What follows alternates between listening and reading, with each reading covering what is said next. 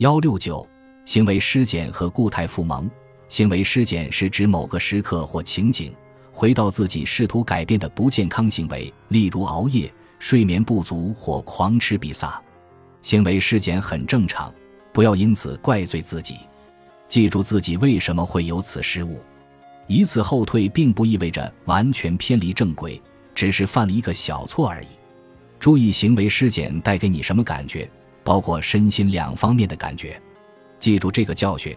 它能帮助你以后不再犯同样的错误。固态复萌就是又沾上了之前的坏毛病，且不止一次，是长期如此。例如，又开始每晚九点吃含糖垃圾食品。行为失检可以克服，固态复萌同样也可以克服。我们也提过，重要的是分析固态复萌背后的原因，然后设法重新回到正轨。花时间评估一下。自己是否有足够且正确的信念支撑来解决这个问题？确保在解决过程中关注这一信念，要积极面对。内疚和羞愧是自我挫败的情绪，应当用赞美和希望鼓励自己，像善待所爱之人那样善待自己。你不会责怪他们陷入原来的坏习惯，你会拍拍他们的后背，鼓励他们再试试。应对行为失检和固态复萌时应记住的建议：认知扭曲经常会使行为失检变成固态复萌，因此在出现固态复萌时，应当自行深思。负面情绪和自我批评只会使情况变得更糟。承认行为失检，制定一个积极的计划，应对日后的类似情况，这样就不会由偶尔的行为失检走向固态复萌。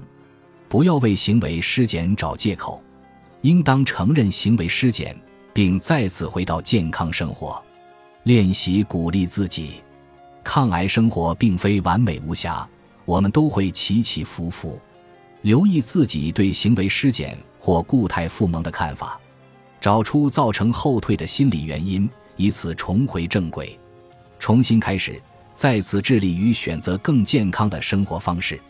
在固态复萌之后，挑战自己要连续三十天保持健康，没有行为失检。这听起来可能很难，但可能是重回正轨并持续下去的理想方法。找出固态复萌的原因，防患于未然，为日后同样的情形做好准备。